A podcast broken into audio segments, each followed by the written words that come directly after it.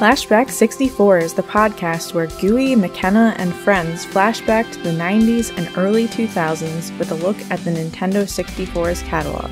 Starting with the console's launch titles and proceeding in release order, they discuss each game and the contemporary cultural and historical context. We discuss games such as Super Mario sixty-four, GoldenEye, Ocarina of Time, and many more iconic titles, along with the lesser-known games. Follow us on Twitter at Flashback sixty-four pod and listen to us wherever you get your podcasts.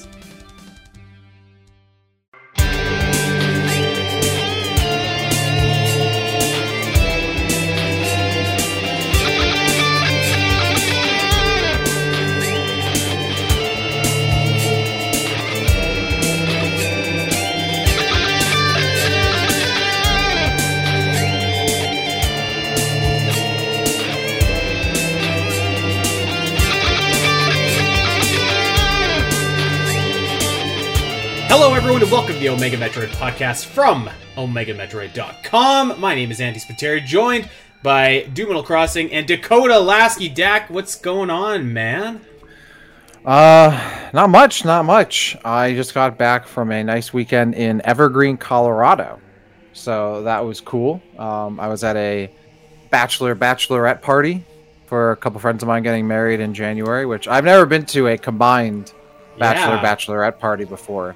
I've heard um, of those. Was it was it kind of weird, or like was it like with the was no, each I mean, group doing their own thing, or like? No, we were all together pretty much the whole time. I think there was only a moment one of the days where um, the group separated, but um, yeah, I mean it was it was it was a chill bat. It wasn't like a go crazy kind of bachelor bachelorette party. Like we didn't right. go to like Atlantic City or Vegas, obviously. So like it wasn't like that. It was pretty chill, low key, like hanging out, um, you know, partaking, listening, chilling, that kind of stuff. Um, enjoying the scenery. Um, went into Denver for a day, so yeah, it was cool. Um, so I'm back from that. I took the day off afterward to kind of hang out. I was going to spend the day playing Armored Core six, which is what I'm going to do right after this show. I've already hit my mic, so we're starting off great. Um, we but... need a Zach mic encounter. yeah, I just don't know what it is. It's my arms are so lanky. But um, let me tell you, I something. was playing Armored Core, but I played Destiny all day instead. So. Well, that sounds like a pretty good day, actually. Uh, it was a great day, yeah. I, I was going to say, Doominal, Mister Doominal Crossing over there shouldn't be giving you any grief, because I was doing, uh, yesterday, we had we had this guy on the Zeldacast, because he's, uh, you mm-hmm. know, his, his music I Q is through the roof. And I was doing my my sacred intro, okay? I was like, hello everyone and welcome to the Zeldacast. And this guy starts talking in the middle of it, and I was like, oh. I was like, Doom, what the heck? Oh, you've man. been, you've okay. been on the show one time, and... Okay, so this dude, you're you're you are leaving out some important context here, Andy. So literally right before you did that, this dude was like sticking out his tongue, like he was like in some sort of like ritual or something like that. And I was just, and I just started laughing, just like, what the hell is going on? And like I, I sometimes you just gotta Listen, stretch if, your muscles you before you podcast. If you don't believe yeah. me, watch the episode yourself, and you tell me. Like I don't, I don't know, I don't know who who is more who is more out of pocket, me or Andy? Like, well, but uh, but yes, uh, I was on the Zeldacast recently. It was a re- really fun episode. I really um, I really enjoyed chatting with you and Allison. Yeah, yeah. Well. We had a really cool discussion about music, our overall thoughts on Tears of the Kingdom, and kind of a more a more summarized segment, you know. Mm. And uh, yeah, it was a good time. Uh, next weekend, I'm going to be at S A C Anime, uh, which I believe Charles Martinet is going to be there as well. So I'm going to see him in reunion. his Post Mario role. Yeah. Yes. Absolutely. Very excited. And speaking of Mario, uh, this bad boy finally arrived. The physical Super Mario Brothers movie soundtrack uh, just got in the mail today. The digital soundtrack has been available for a while, but this thing has taken a few months to arrive, and it is finally here and nice. in the collection. Nice. Uh, I saw that the Mario Bros. Movie was on Amazon Prime yesterday. I almost watched it. Maybe I'll have to watch it this weekend. I don't know, but uh, yeah, no, that that sounds cool. Um, I've got I've I had a little bit of the blues earlier today. I, I've seen I've been getting emails, tons of emails, and I've seen some people starting to get like their their travel arrangements ready to go to PAX, which I was originally intending to go mm. to this weekend. And then my dog had surgeries, and I had to bow out and. Uh, And, and I'm feeling, uh, you know, a little blue now because I'm like, man, that looks like fun. Like, I, I wish that I could go. So, um, wishing everybody that is going a fantastic time. If you see any cool Metroidvanias, tag me. Let me know. I'm all about that. So, Um, yeah, okay, well, I'm excited for today because we actually, somebody, and, and I wish I could remember, but I, off the top of my head, don't have that information, but somebody pitched us an idea a couple weeks ago, and we are, we're making it happen today. This is the, the first installment of what's going to be a, uh, a new running sub-series for us, something that we're going to revisit. And uh, we don't have a name for it, but what we're going to be doing is reviewing the Metroid manga. And uh, I, I've, I've never I've never read any of the Metroid manga before. Uh, I read Volume one, and we're going to be focusing on Volume one today. Um, but I've never read it. I've never... I kind of sort of knew what it was about, but like not really. So I, I came into this, I think, as blind as someone that's been a Metroid fan for twenty years could probably be. Um, so I was, I'm really, I'm really excited to talk about this. I thought that there was a lot of cool stuff here, but yeah, I, I, have you guys, did you guys ever dip your toe into any of the, uh, the manga that was released? Not really. I mean, and, and to be clear, we're talking about like the official Metroid manga, like the one that like the Metroid manga, not like Samus and Joey or like the retelling of Metroid Prime two or whatever mm-hmm. that was, like the manga. Um, no, I've never read it in its entirety before. I've read, I'm pretty sure I read the first like chapter, and then I read like bits and pieces like that I'd seen on Twitter or something like that. Like I've never sat down and actually read it. Um, and I've, I've read a few manga here and there. Like I read Attack on Titan. I read like, um, like a Journey to the West, uh, themed kind of manga once, um, a couple other ones. Like I've dipped into like Death Note or Full Metal, whatever, but I've never mm-hmm. been like a huge, like reading a ton of manga. Like I'm not a One Piece reader or anything like that kind of guy. As much as I do like manga, I just haven't read a lot. Right. Um, so it was a surprise to me that I haven't read it in its entirety before, especially because it is pretty accessible on the internet. And also considering we've done the show, I'm surprised that we've t- it's taken us this Waited long, this to, long yeah. to get to this. But hey, I mean, there's always the, how whoever thought that we'd have so much Metroid content to talk about. Um, but yeah, I'm excited to jump into this. But this is also my first time uh, reading it in its entirety. Dude, yeah, I'm roughly you? in the same boat as well. Yes, because I've never read the manga. I've never read any of the Metroid mangas, including this official one that we're talking about today. And, you know, like you said, Fake Dak, fans you know, I've here. seen. Yeah, what are we? I'm, I'm, Fake fans. I, I'm I, I hate Metroid. It's just uh, why am I on this podcast? Yeah. No, but um, but yeah, like, like you said, Dak. You know, I've seen like little bits of like strips on like Twitter and stuff like that. You know, there's been panels from the manga. That, there's that mm-hmm. one image of Ridley that I actually saw when reading the manga, and yeah, I was like, the Ridley ah, image. There's, yeah, there's a lot Ridley more image. good reaction Ridley reactions in this too. Like when I was going through it, not to cut you off there, but there are, there's more than that. Like I feel like there's so much more juice. To meme-wise to be squeezed from this manga because there's a lot of good I mean the, the artwork's really really good in this manga I've, yeah. in my opinion, but there are a lot of good shots that are like great reaction images beyond that one, but continue. Yeah, I agree. There there absolutely there is like so much like unmined meme potential yes, in this. There's so much I, more. I absolutely agree. there there was one specific line that just cracked me up, and I don't know why, but I was I was actually like laughing out loud, like like reading it, and uh, I'll I'll I'll save it to when we get there. But um, yeah, kind of like you know, kind of like with you, I'm actually uh, I'm staring at a copy of the Ocarina of Time manga, which is the the only manga I've really ever uh, ever read. And um, if you're watching us on YouTube right now, which you should, um, you can see behind me kind of that I've I've got like a massive collection of comics, like uh, and a lot of them like D C comics. Like I'm a big Batman fan, I'm a big Green Lantern fan, I really like the Sandman, uh, some of those classic Alan Moore comics. Like I I really love comics, and and for whatever reason um it just it never translated for me to manga, and I think it could be as simple and as basic as it it just it still takes me a while to process reading right to left. Uh, which I know makes me sound like a huge loser and like whatever, but like I, I just it's something it's something that I, I feel like I always kind of have to catch myself when I when I'm reading manga, and I and I think that's why I've never gotten into it. So once you know, I so personally I found that, and we should mention too that um, all of all of the manga has been uh, tra- fan translated uh, by Metroid Database, and it's available on metroid database dot com. So thank you to them for for doing that, for bringing this over to you know to a lot of people that wouldn't otherwise have it, and um and I think that that helped me a little bit because it was like I was I don't know about you guys, but I was reading it on my phone, And it was kind of like panel by panel by panel in like a very vertical way. So it was it was just like a little bit easier for me to get around that mental block in my head of like right to left, because you could you wouldn't have to go like right to left and then to the other page. I don't know what it was, but it, it just it made it go down a little bit easier for me. And I'm glad that it did, because I actually I really enjoyed this this first volume. I agree, because I, I same reading is hard for me too. Um, so I'm. But no, I've, I've actually had no problem reading the manga. I, I read it on my P C, though. But yeah, it was really cool that it was available. Um, I did read... I have read a bunch of manga on my phone, though, and I do prefer actually reading it on my phone. So I'm not surprised that uh, you enjoyed it more. Mm. But um, yeah, this was this was, this was cool to jump into. I'm glad that we, we finally did. And I'm, I'm glad that you took a shot on it, because I feel like you were probably the most, like... Not hesitant, but maybe... You know, not into it as much. I don't know.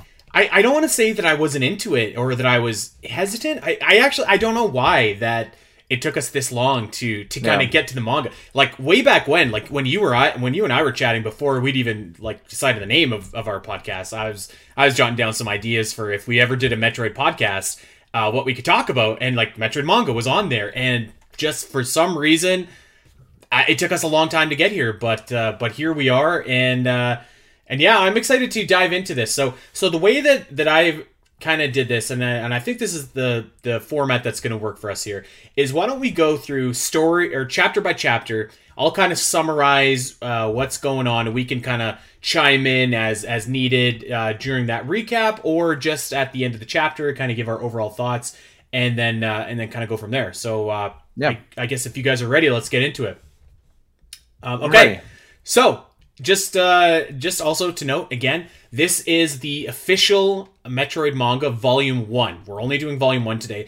And I was trying to find some information on when it was released, and I actually didn't find that information in time for the podcast, but it was it was released, I hope, uh, well, you guys can maybe help me out, but it, clearly it was released like sometime after two thousand two, because it, it has a lot of elements of the first four... two thousand three. two thousand three, Sorry, okay. It's two thousand three to two thousand four. Right. Was the run. So it came out every month from like chapter by chapter monthly from January of two thousand three to uh, May of two thousand four. Does it say who published it as well? Um, according to the to Wikitroid, uh, which I just quickly put it, it was it was in Magazine Z was the was what it was okay. uh, published in, and then it was written by Koji Tozawa, illustrated by Kenji Ishikawa, and then yeah, it was on the. It had a link to the official Metroid site, um, but yeah, apparently it was in the Metroid, the Magazine Z, right? Magazine, I guess. Cool. Um, well, yeah, okay. Well, that, thank you for having that information. So, so it, it's it's really cool because it's written like after you know after Metroid Fusion comes out, so it's able to weave a lot of these yes. plots together, which I I really yeah. enjoyed. Um, okay, so let's get started. So, chapter one. This is the origin story. And if this was a movie, this would take like a whole movie, but thank God that this wasn't. So here we go. Um, we start off with Samus, and uh, the year is two. The year is two thousand when the Galactic Federation forms, which is wild because accurate, accurate. That's what happened in two thousand. Uh, yeah, uh, I guess. I guess I'm waiting for my my invite or something. But so the Galactic Federation is a community of, of all of these different species and nations and countries. And uh, they, they've been formed together, and the most valuable, I don't know if it's a mineral or a, some it's kind a of substance, as a mineral, okay. Yeah. The most valuable mineral in the universe is called uh, a Floralite. And uh, we we go to the planet K two L, and uh, and we meet Rod and Virginia. I say Aran. Do you guys say Aran? I never, I've never said Aran. Aran. You say Aran? Doom? Am I just uh, a freak here? Samus Aran. Yeah. yeah, it's it's canonically Aran. I know, but I, I hate it. Okay, Samus Aran, I don't know. Rod Aran? Rod, yeah. Kind of, it's not yep. a name. You know, Rod, Rod, Rod Aran actually does sound kind of cool. Rod Aran is pretty dope. While we're on the topic, actually, because I, I've been trying to change my ways and say Zebes instead of Zebes, because I always said Zebes for like the first, I don't know how, how that is, long. That cannot be right. I asked my wife, and I'm like, I'm like how would you right. how would you say this word? And she was like, I don't know, Zebes. And I was like, thank you. Maybe it's a Canadian thing. I don't know. Anyways, so yeah. no, I, I, I was the same way too until like they gave us the re- the real pronunciation. Oh, there you go. I'm, I'm sorry. Right. I never thought it was Zebes, but maybe I don't know. Um, Built different. So, so Rod and Virginia Aran are, of course, Samus's parents, and they are miners that are stationed on the planet K two L, and they are mining uh, at Floralite. And um, all of a sudden, we get some visitors from outer space, and it's the Chozo. And we meet two Chozo in particular, Old Bird and Gray Voice. And Old Bird kind of takes a second to to bond with a young Samus Aran, who is three years old, but fully talking and fully, like... yeah. yeah. She's the smartest three-year-old child you've ever seen in your life. Um, All the other three-year-olds are also talking and running around, and, like, seven-year-olds. Yeah. I know. Yeah, so... So there you go. It's it, they have Future a cute little interaction, though. I, I liked their interaction. Samus is very is very sweet. Actually, so so right before we, we got on the podcast, uh, I was telling Dak and Doom, I just watched uh, Nausicaa in the Valley of the Wind the other night, and I like Samus. Young Samus almost kind of gives me like Nausicaa vibes in a way, because she's very anti-violence, very you know very wholesome character uh, in in this interpretation. Um, and she also, Samus also adopts a rabbit named Pyonchi. Is that the, is that how you say it? Uh, I'm trying to, I, I know, I don't, I have it pulled up here. I, the, the, I know how, how it's, it's spelled, written. But. Uh, yeah, how it's written, not how it's said. Whatever. It's going to be Pyonchi. So there we go. Um, well, at the same time, Gray Voice is there, and he's essentially negotiating with, uh, Rod Aran to, to take a whole big stash of pretty much uh, all of it, like, pretty much like all a, it, yeah. a pretty, very solid amount of this mineral that he, is specifically for this caravan. And before you go ahead, I think it's really important to note here that I really like how they this is also the in the the uh origin story almost of the Galactic Federation itself, yeah because the story starts with the whole reason why a Floralite is being mined is because it, it's the the fuel that's needed for the caravan to connect all of the planets together in order to literally make the Federation. So the mining of this uh, this resource is incredibly important. It's also vital to the Federation existing at all. Yeah. And it also make it's like K two L is not just some colony Samus was living on. It's literally how the Federation is going to unite itself is based on the shoulders of the work of the people on this planet and this colony. So um, I- the Chozo show up and they're like, hey, uh, we know you need it for all of this caravan stuff, but actually we need it. Uh, I'm not going to tell you why, but we totally need that. Can you give it to us? Yeah. And so so they say that, and of course the answer is no. Uh, you know, Rod Rod says, we need this for, for our mission, for our purposes, and you can't tell us why you need it, so we're not going to to give it to you. And I almost thought that there might be some some funny business here, some Raven Beak kind of business, but the the, the Chozo go away. They're, uh, they're totally, they're, like, all right, cool. They're just like, all right, we can't reach a deal. Okay. However, unfortunately for the uh, the citizens of K two L, the Chozo landing on that planet have attracted the attention of the Space Pirates and General Ridley. Ooh, this guy is he's talking and he is uh, he's a firecracker. I actually like. I, I thought it was so funny when he was just like, let's kick some ass, and he comes down. That was the first second. I was like, is that Ridley speaking, yeah. or is that someone else? Yeah, yeah, that was that was something. I was, uh, I was at the first time I was just like, okay, this is great. And, uh, I don't know why it was so un- unexpected, but I, I think we all know the story from there. Ridley and the Space Pirates attack. And actually what I didn't know is that, uh, usually you just hear that everyone on K two L was slaughtered except for Samus, which, which is true. But, uh, the Space Pirates steal all of the Floralite and, uh, bring it back on their ship. And Rod sneaks aboard and he has like a flamethrower and ignites the Floralite, which destroys the ship.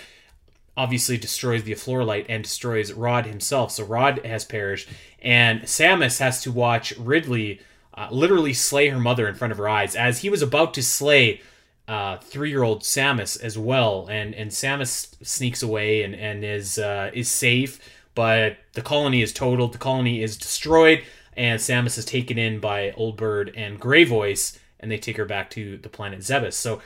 Uh, I, I was expecting a little bit more of a drawn-out origin story, actually, so I kind of appreciated that we kind of got to the action right away. I thought it was great. I mean, I yeah. love that they put the origin, like, that is the origin story right then and there in that single chapter. I thought it was so well-structured. Yeah. It's a really good, like, sub-story of, like, the space, like, the Floralite, like, trying to get off-world and the Chozo showing up. Like, that little bit of story is, is really well-constructed. Um, I love this. I love that it didn't need to be dragged out. Like this, this is like the the teaser of like if there was a movie, right? Like this would be before like the first act really begins. You'd get kind of like all yeah. this a little bit, if not like the first maybe ten, twenty minutes of the first act. Um, but yeah, this was really cool. This I love as someone who like knew obviously okay K two L like mm-hmm. Samus's parents getting charred. I love the little bits of like extra detail. Like no, like Rod wasn't just standing there along with um. What's the what's his wife's name? What's Samus's mom's name? Um, Virginia. Virginia. Virginia. Sorry, yes, Rod and Virginia. Like it's, I like. It, I think it's easy for people to just kind of be like, "Oh, it was Rod and Virginia in between Samus and Ridley," and really just yeah. scorches them. Like actually, Rod like is on the ship. He did like, something cool. Floralite. Virginia doesn't really do anything. That's pretty much exactly as it happens. But I like that there was a little bit more detail. I like that there's the detail of like the Chozo trying to negotiate the Floralite, which is obviously setting up for something later. Mm. What we, you know, what they need it for. Um, so there's some good setup there. Uh, this chapter was, I love this. This is great. This is a great origin story right here. Yeah, yeah, totally. It uh, it reminded me of. I, I think I made a Man of Steel reference a couple weeks ago, and I'm about to make another one. Because at the beginning of that movie, um, you, you kind of see Krypton in its last little, uh, last few days there. And I, this kind of gave me that same kind of vibe where it's just like, this is awesome. Like, this is just like a, a great, like, introductory uh, tale for an origin story for our for our hero that doesn't need to last, like, longer. It doesn't overstay its welcome. And in fact, it's it's way actually way shorter than than the, the Krypton part of Man of Steel. So I, I agree. I thought this was this was great. Yeah. Doom, what do you think? So for me... Um, I like the story and concept, but I don't like the way it plays out in the paper. For me, at least, I found it really incomprehensible in a lot of parts and very difficult to follow along. And perhaps I'm stupid. You know, I'm, I do a, I do a lot of stupid things, so you know it wouldn't wouldn't be out of my line of work. But like, you know, the, so for example, the whole part of like you know Rod sacrificing himself, like. To me, like, it felt like one moment he was on the ground, then all of a sudden the next moment we were in a firefight in space, and then all of a sudden he's sacrificing himself, and, like, it felt like things were happening, like, a second apart, and I was like, wait, what's what's going on here? The part where, so the part, I, I know Samus's uh, mom, Virginia, is killed by Ridley, because, like, because like that's something we all know beforehand. I totally missed that in the panel when I was, when I was reading the whole Ridley exchange, which actually, I actually really enjoy... I actually really enjoy the Ridley exchange with Samus. That's actually one of the positive notes I want to talk about is because...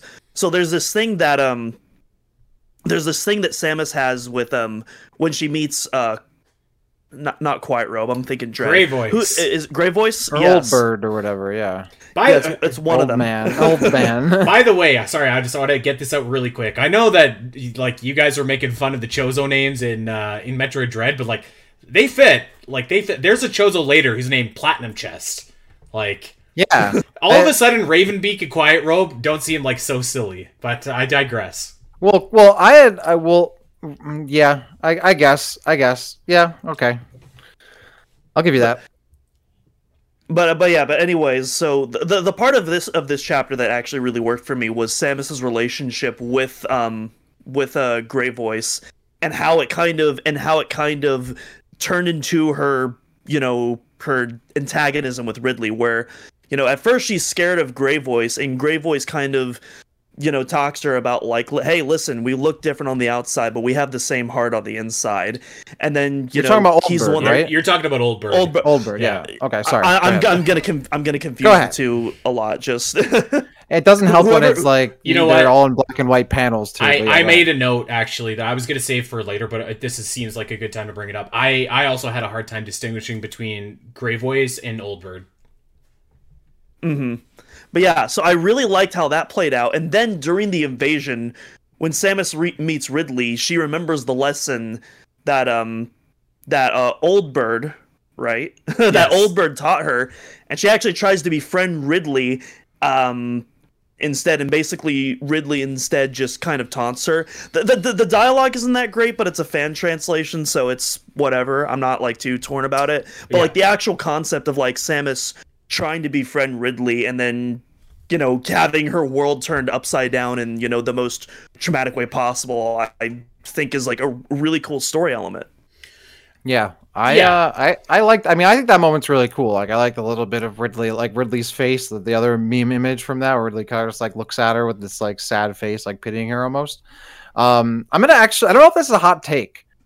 As a huge Ridley fan, I don't know if I like Ridley in this. I'm gonna be really honest here. Um, I don't know if that's I, a hot take because I yeah. I thought it was great. The novelty of him like saying "let's kick some ass" at first was really fun.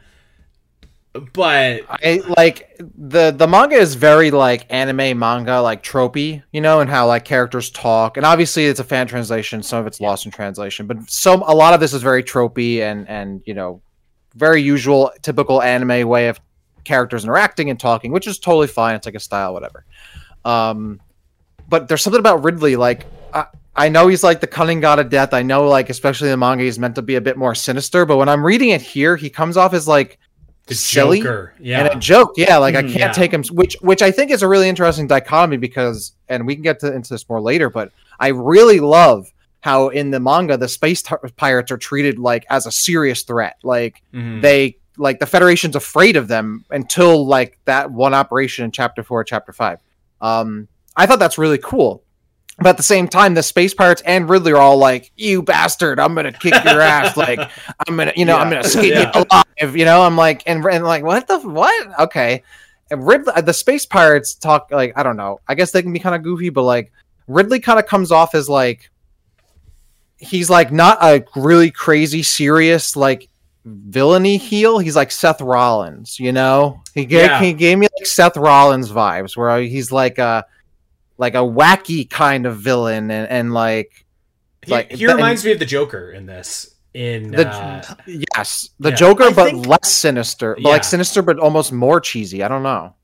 I, I think your take on Ridley is ultimately kind of how I feel about the manga as whole, where it's like ultimately, you know, I like, you know, I, I like, I like kind of the skeletal structure, you know, I like, I like the the point A to point B, I like the overall flow of it, but like when you're reading the the literal events on the paper, I don't think it translates well to Metroid. Mm. But I think, but I think if you're able to look past that and kind of appreciate it for what it is, it, it can be really enjoyable. Because like, because like, obviously, like Ridley, the, the Ridley we see in here is not the Ridley that's in games, like at all. This is no. th- this may it's as well be an O C. Up. It's a bit turned up, yeah. But that's interesting you said, because I actually think this is like the best Metroid story I've read. I... Um, compared to even concluding, like it's better than the games. I think. I think the storytelling here is like it's a it's a compelling story mm-hmm. and feels like a full story to me. Where Metroid stories always feel like I'm getting bits and pieces of stuff, and I like I'm getting a direct story that I can follow. I know, Doom, you said you had a hard time following it. I had I really had no problem following it. I mean, I, I definitely get you. Like he kind of felt like he kind of just tele- Rod just teleported on the ship, but like I just accepted that. I was like, okay, he's on the ship. Like, all right, I didn't need to see him like grapple onto it and whatnot, but that's fine. But I actually really liked how coherent and like a full structured story we got here, which was so n- a nice change of pace from Metroid, which I feel like mm-hmm. I'm always like I'm always wanting more story and like give me more like sustenance, and this is giving it to me. So I actually really like. I mean, aside from some dialogue, I actually like how the the flow the story flows. And um, for me, but I I think I almost completely agree with you actually. Like. The the dial like I don't want to pick on the dialogue because it is a fan translation, and, yeah. and I think like it's it's really tough if you're doing like a one to one translation to like, you know, get capture that... the emotion and the jokiness in people's voices. Yeah, that's definitely right, tough. right. So so that's tough. Rid I mean Ridley, he like I said at, at first I was like this is great, and then I was like yeah, you know, like um and I and I do think that you have a point, Doom, where like some there are some panels that I had to go back and like reread a couple different times because I was just like. Wait, like, how did we get here? Like, what's happening again? Um, and I do think that, that that's probably another reason why I, I've I've kind of struggled a little bit in, in my years with, with mangas, because a lot of it is in black and white, which can be just, by nature of that, a, a little bit more difficult to follow, because it, it kind of tends to blend together. But I think on the whole, like, I, I would... Like, it was easy enough just to reread a couple panels if I needed to, and I, I had a decent enough time following along. And, like, once you do start, like, getting that that solid story structure together, I was really impressed with with the with the story. Although I, I guess I can see what you're saying, where it's just like if you're reading the summary on like Wikipedia or something like that, it's a great story, but maybe in in following it, not everyone's cup of tea. Um, but I I really I enjoy. Anyways, let's get to chapter two here, and let's let's keep this story rolling along. Oh, um, wait, I just want to I just want to say uh, one more thing before we go ahead here. Yeah. Um, I do want to say, again, the artwork, some really stunning panels in this first chapter. I mean, there's, I love the big sweeping landscape stuff. The Space Pirate ship. Can we not talk about the, like, the Eldritch nightmare that is the Space Pirate mass? Like, their mothership looks awesome. Where's yeah, where's that in the games? Like, that looks awesome. I love the, like, I really love the juxtaposition of, like, the traditional sci-fi stuff, but then when you cut to, like, the Space Pirates and, like, the Chozo, it's very more, it's, like, a lot more abstract and, like, demonic at times, like, you know, later in the, it's it's really cool. I like it. They, they tried to do a little bit of that in Zero Mission, um... and the ship in Zero Mission just doesn't look as imposing as this one. It looks it looks very cool. And, like, it, I, I it actually help that it's purple either. Not a very imposing color, usually. Usually. Wow.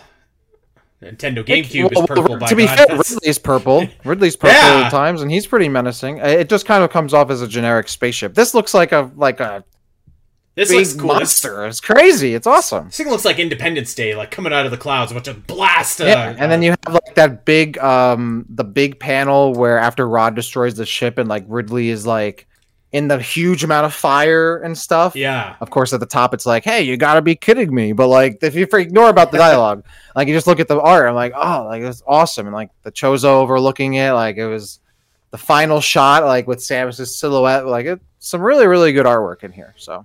Um, I, I agree. I thought that the only, like, the only negative, it's not even a negative, it's just the, the virtue of what it is, but, like, I think that the only thing that I had a bit of trouble with is, is as you said, Doom, like, it was hard to tell which one is Old Bird and which one is Gray Voice sometimes, because really? Like, I, I struggled with that. Uh, one's short, one's tall, one's old, one's not. Right?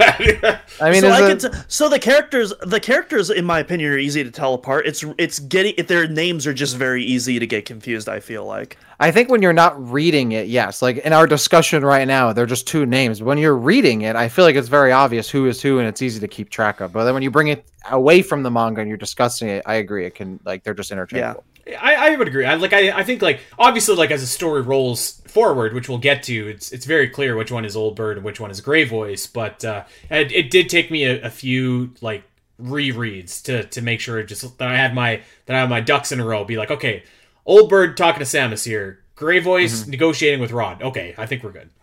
Uh, okay, let's go to chapter two because I really I was really All right. down with chapter two here. So we are introduced to Mother Brain. I love this interpretation of Mother Brain. So she is an A I that controls Zebes and is kind of like a like kind of like the caretaker of the planet. Like she is the, you know, she's like the the Skynet before it before it goes rogue. And and I was just like, there's some there's some Harvey Dent vibes here. I'm liking this, and I think like again, it kind of sets up like you know what's going to happen, but how it happens is is the mystery, mm-hmm. and it's really interesting. So I.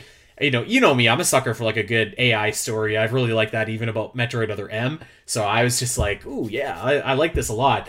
Um, and another thing that I liked as well was, uh, so so the Chozo bring Samus back to Zebes. And, and I'd never heard this before, but, like, they were, like, the, uh, I think it was the atmosphere or something like that. They're like, she cannot survive here. Like, she she's going to perish within a couple days max. And that is the reason why they inject her with some Chozo D N A in order to help her acclimate to, to the environment well, that's what they and survive. At the time. Yeah. That's what they said at the time. Well, yeah. I thought that, that was I thought that was great. I missed... Did they specifically say that it's the atmosphere? You know, I don't know if it's the atmosphere. They did it say was, that she can't survive on Zebes. So my understanding was that Mother Brain says she's not going to survive. Not, not making a, like... Not saying she's literally not going to survive because she can't breathe. I think she was passing judgment on Samus. Like, she's going to die. Like, she's a young, oh, okay. she's weak, a weak kid. She's going to die. Later in the story, it specifically, like, emphasized the fact that Zebes' wildlife is more hostile than other planets, right. which is another reason why it was helpful for her to have that D N A. But I think that specific statement was mm. Mother Brain passing ju- judgment on Samus, like, we don't need I this see. human here. It's a three-year-old kid. She's going to die because she's super weak. She's not going to survive. Not like, oh, she can't breathe the air. She literally can't survive. I think that was that's that was my interpretation. That could be you, you might be right. I, I either way, I was I was kind of like, oh, like it's it's kind of cool because like they're they're injecting this D N A, and like at the time, it seems like a really good thing, and it does end up being a good thing. But as as we learn, mm-hmm. there's ulterior motives, which is uh, which is great.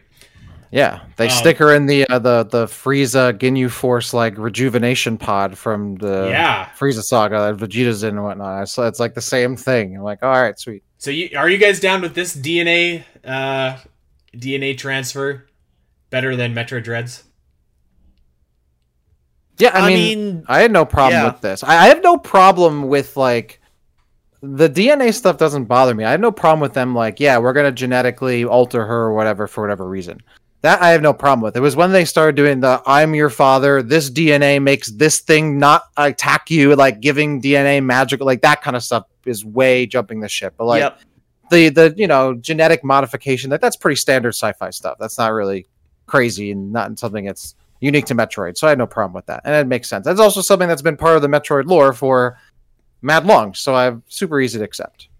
Yeah, like this is stuff that like was like in Smash Trophy descriptions, like even before the manga. So this mm-hmm. isn't like it wasn't like some like brand new revelation. Like, whoa, there's Samus well, got some D N A, random what? thing that just was made up. Yeah, so that was totally fine with me. Well, I more so meant like the way that they did it, but but your point is, yeah. is taken.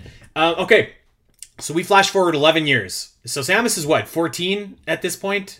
Uh, I think they got yeah, the she's like a teenager. Yeah, I think maybe she should have been like six or seven at the start and like uh eighteen or nineteen or something at the end, but anyways, I agree. Um so yeah, eleven years have passed. Samus is training to become a Chozo warrior. She's got the power suit, and we also learned that the Chozo are breeding something on the planet S R three eighty-eight. Of course we all know what that is, but uh Samus doesn't seem to have her training completely down yet, um but she's she's getting there.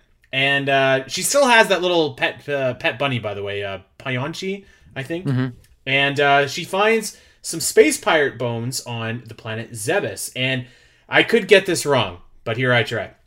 These these space pirate bones are releasing these toxic plants, which are carried around by these creatures that are basically like butterflies. And uh, the, the Chozo are just like, uh-uh.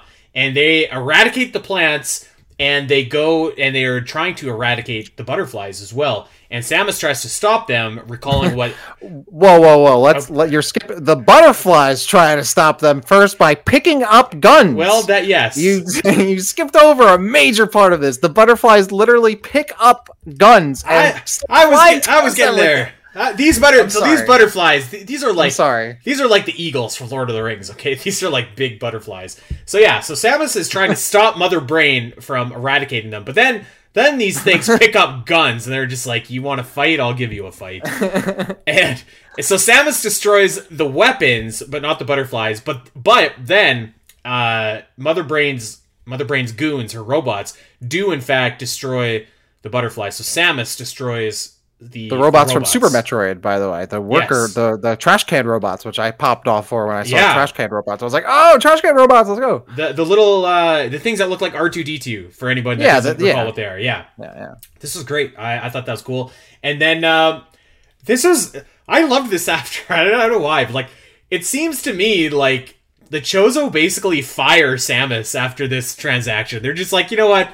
We should see different people. This isn't working out. This isn't you, working out. You should go explore somewhere else and become a hero on your own, okay? Like, I, I you know, I don't know about this.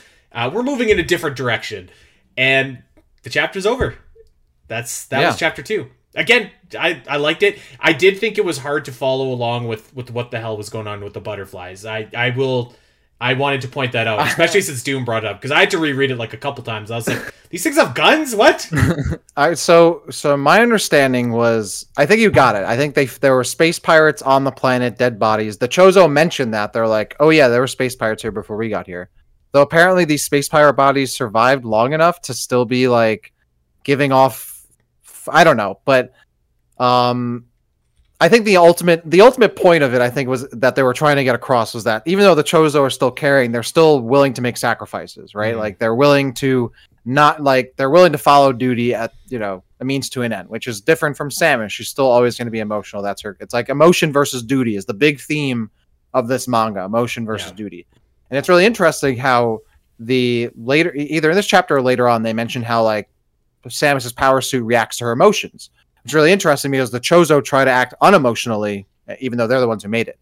Um, so the butterfly stuff aside, which I thought was, I mean, it's it's a means to an end to get the theme across. I, I mean, I'm, I pretty much I laughed when the butterflies were like flying at them with guns. I'm like, okay, that's a little ridiculous. So I'll admit that's a bit much, but I overall liked like what they did here. Again, I really love both in this chapter and the previous chapter. Yeah, they had like a reflective Samus. Like Samus is like on her own thinking about like what is going on. Like this is crazy. I love that.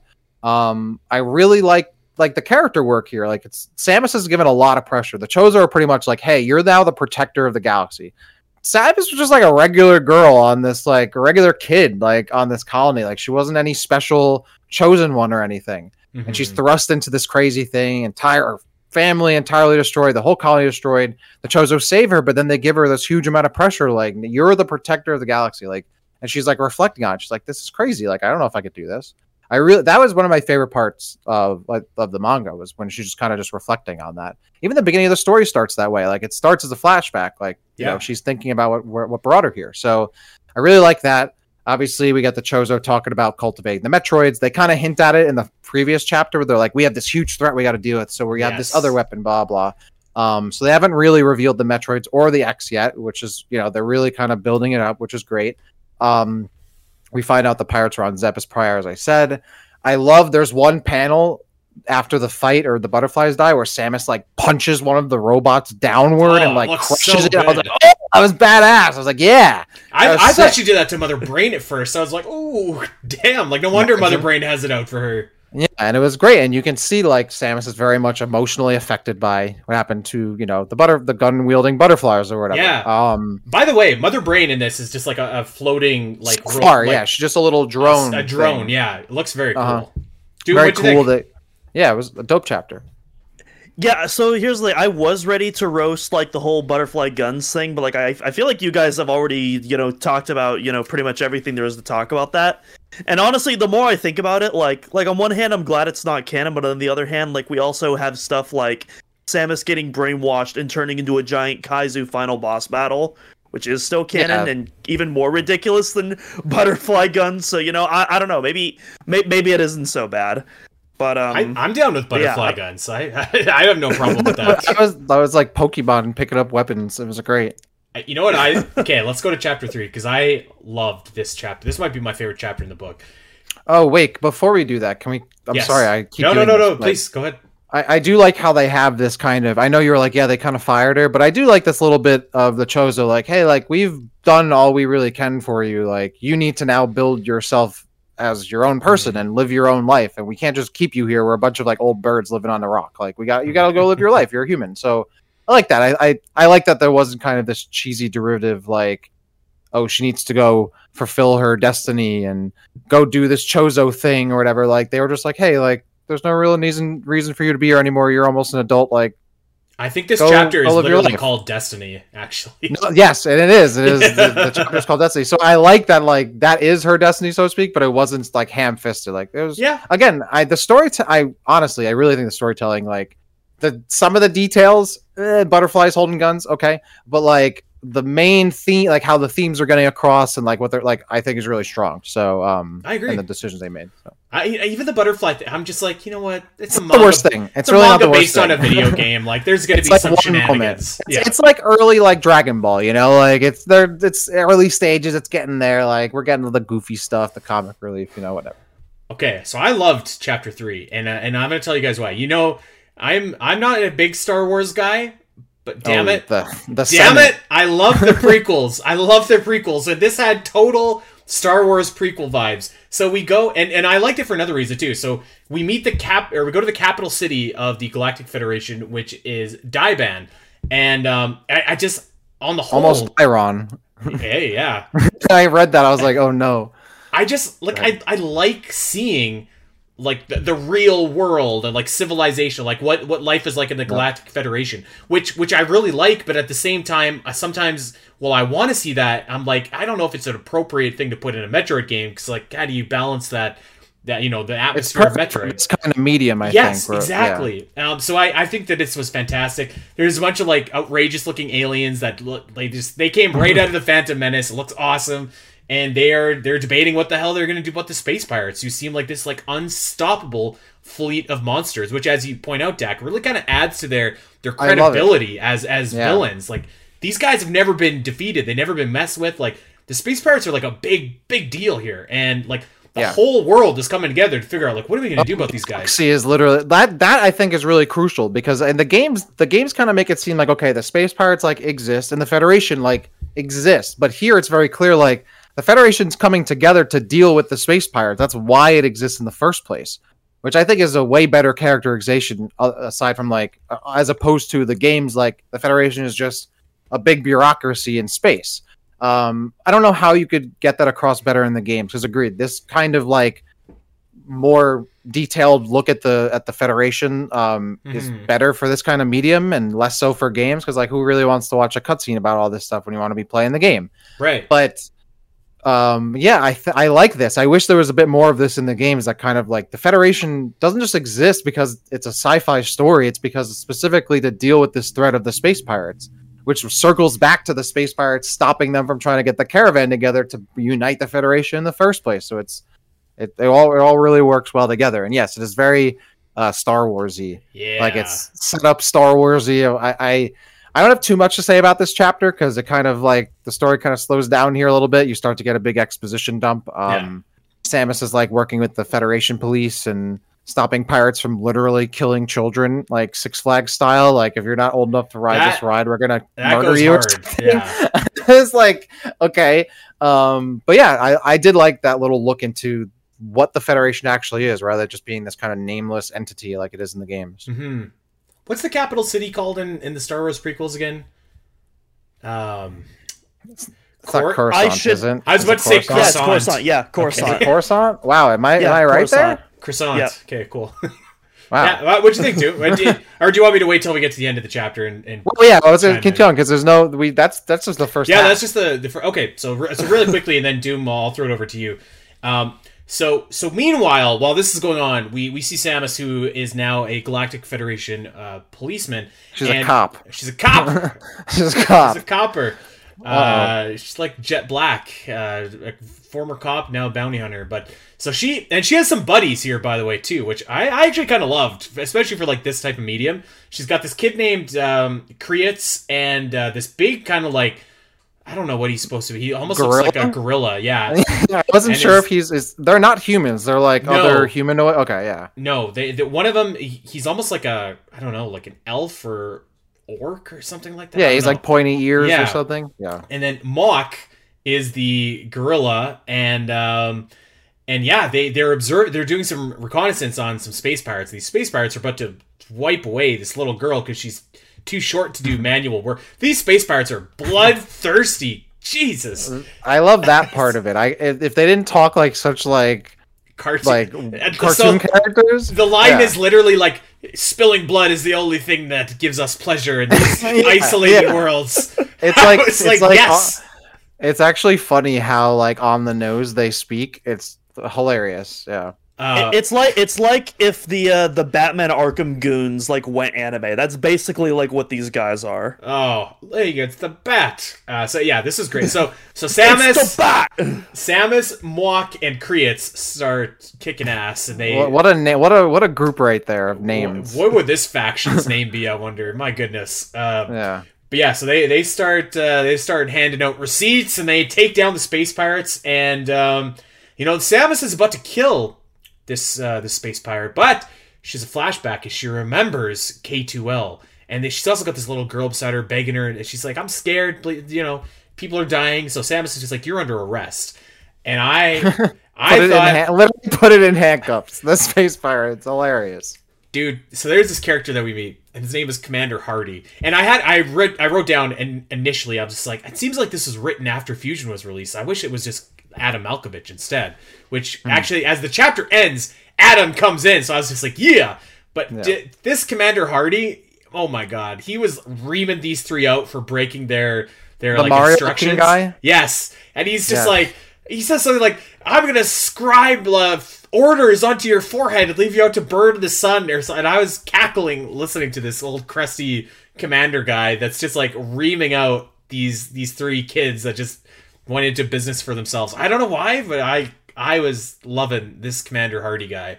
Um, but obviously the important thing here is that we got Adam Malkovich, and that's chapter three. And I this is a great chapter, I thought. Doom, what do you think? So I actually, I actually don't like that Samus spares the. And I guess, I guess this is another thing with with the manga, is I feel like there's a couple of elements like like on its own, it feels like it could be a decent story, but like in terms of the Metroid universe, I feel like there's certain elements that it touches on that Metroid like, two specifically that like, huh? Or, like no, Metroid no, like the Metroid series, like like like the Metroid series in general. No, okay. Not necessarily Metroid two, but like where. So, so like the whole thing is like, oh, if I so Samus is like, oh, if I kill this pirate, then I'm no better than the pirate, and it's like, girl, do you know how many space pirates that we've slaughtered in Zero Mission, in the Prime trilogy, in yeah, Other but End? Happen, like... But that hasn't happened yet. But that hasn't happened yet. I, I also think there's a difference too, because those are actively like you're in combat with those, and they're trying to kill you, and it's I, I think it was a little he, bit different. She's cause... like, yeah, and he, this situation, she's like the the space pirates essentially yeah. surrendered, and she's going to execute it. That's different than being in combat. And also, this hasn't Zero Mission. All that hasn't happened yet. She hasn't. This is the first time she's fought a space pirate.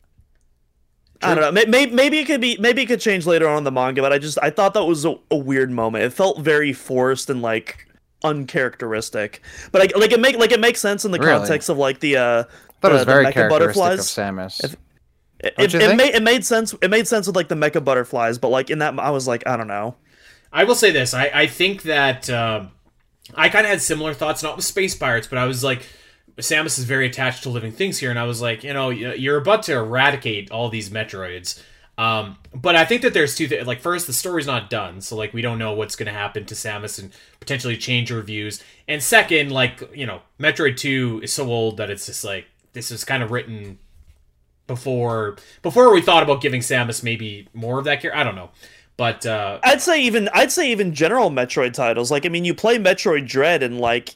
any quote-unquote innocent wildlife, if that's in Samus's way, that thing is done. It's yeah, but it, that's like, like um, yeah, but again, we're comparing Samus on literally her like first mission as like a Federation cop or whatever versus Dread, where she's had a career of murdering things. Like, yeah, yeah she's gonna hesitate here. I, I mean, I just don't think there's any like character like it's. They're they're they're clearly setting something up here by have like she could have just easily melted yeah. it, and then it wouldn't have really done anything. It wouldn't have really advanced the story. I don't I don't think I I, I kind of get what you're saying, but like in the context, none of that stuff has happened yet, so it makes sense that Samus is gonna.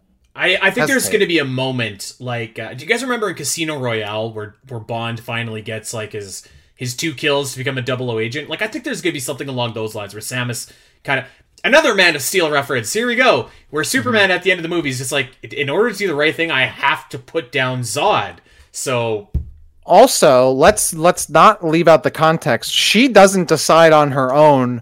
Oh, I'm gonna. St- I'm I'm no better than this space where I'm not gonna kill it. She's the girl. The the child she saves is crying and reminds her of herself. That's right. What motivates her to not. She doesn't want to kill the space pirate in front of the child. Right. That's real. Like. Yeah, she hmm. says like, "Oh, I don't want to. I didn't want to be any better than them." But the, she was about to do it until the she hears the girl and turns around. Otherwise, she was about to do it. So I think that's, I think that's fair. Like it wasn't like it was. I, like, I, I do think that's a fair point. Now that you bring that up, like that, she didn't just spontaneously true. derivative. Like, oh, I shouldn't do this. Like she was. It was. It was. It was motivated. So, um, um but yeah, I do want to say slightly, slightly off topic. I'm actually really surprised that you enjoy Man of Steel as much as you do, Andy. Like I didn't think that would. I be love a, Man of Steel. I didn't think that would be a you movie. That's a great but movie. Yeah, I, I love Man of Steel. I, I think it's criminally underrated. I love it. But yeah, I, I don't know anyone that doesn't like Man of Steel. Actually, I mean, I know a lot of people don't. There are a lot of people do not like Man of Steel. There's a lot of people. I've never, like I've it. never met like anyone face to face and them be like, yeah, that movie sucked. But uh, also, real quick here, I like the little thing that Samus does, where like. She turns it around, the space pirate. She's like, "Oh, if you didn't get detected by this sensor, like you get put down, yeah, right?" And that like, was good. And, she, and and the space pirate's like on the ground below the sensor, which was great. And then you have like when the when Mario shows up or whatever, and he's like yelling at them. You have like the classic panels, like the the elf guy's like with his arm, like hands behind his head, like, "Oh, come on!" Like you see like the the exaggerated like anime panels. I love like that. I could like see this as an anime. Like when I'm yeah, like yeah. reading it, I was like, "There, these panels are perfect." Like I could see that right into an anime. Just the, but, um, the bulging eyes, veiny forehead, yeah. spit flying from his mouth as he's, you know, reaming him out. Yeah, yeah, I really love it. Like, I'm going to scribble it, orders into your head. Oh, God, that was good. It's just really cool to see, like, Metroid get an adaptation like this. I know it's twenty years old, but, like, yeah, I don't know. It's like Metroid has such, like, little, like, stuff like this that it's really cool to see, like, it get adapted into a, a form that all, so many other I P have. So it's like, oh, look at this. Like, I, like this is, le- it feels legit, and it is legit, obviously, but it feels legit. It doesn't feel like it was like knocked off or like rushed or whatever. Like it, it right. Like, like they, it, like, it almost feels like you could see how it could exist on its own and not be tied to the games as well. Like this could yeah. have just been its own kind of thing, which I think is really cool. And then, yeah, Adam shows up and it's just this like, stoic Adam. I, I have um, a spicy meatball uh, about Adam, but I want to save it till chapter five. So let's let's is talk it about that he's blonde. Is it that he's blonde? No. Is it just me? Is it just me, or is that he doesn't seem to have dark hair in this? I know it's black and white, but how it's shaded. I, I didn't notice actually. He lo- lo- if you give it a look again, uh, to me he looks blonde in this. I know there's no way you could technically tell because it's black and white, but like how it's shaded, like the other guy Mario, he he clearly has dark brown or black hair. Hmm. But I don't think that matters too much because this is because this is seven years before Other M. Oh, so I'm, like, not, I... I'm not saying it matters. I was just kind of noticing.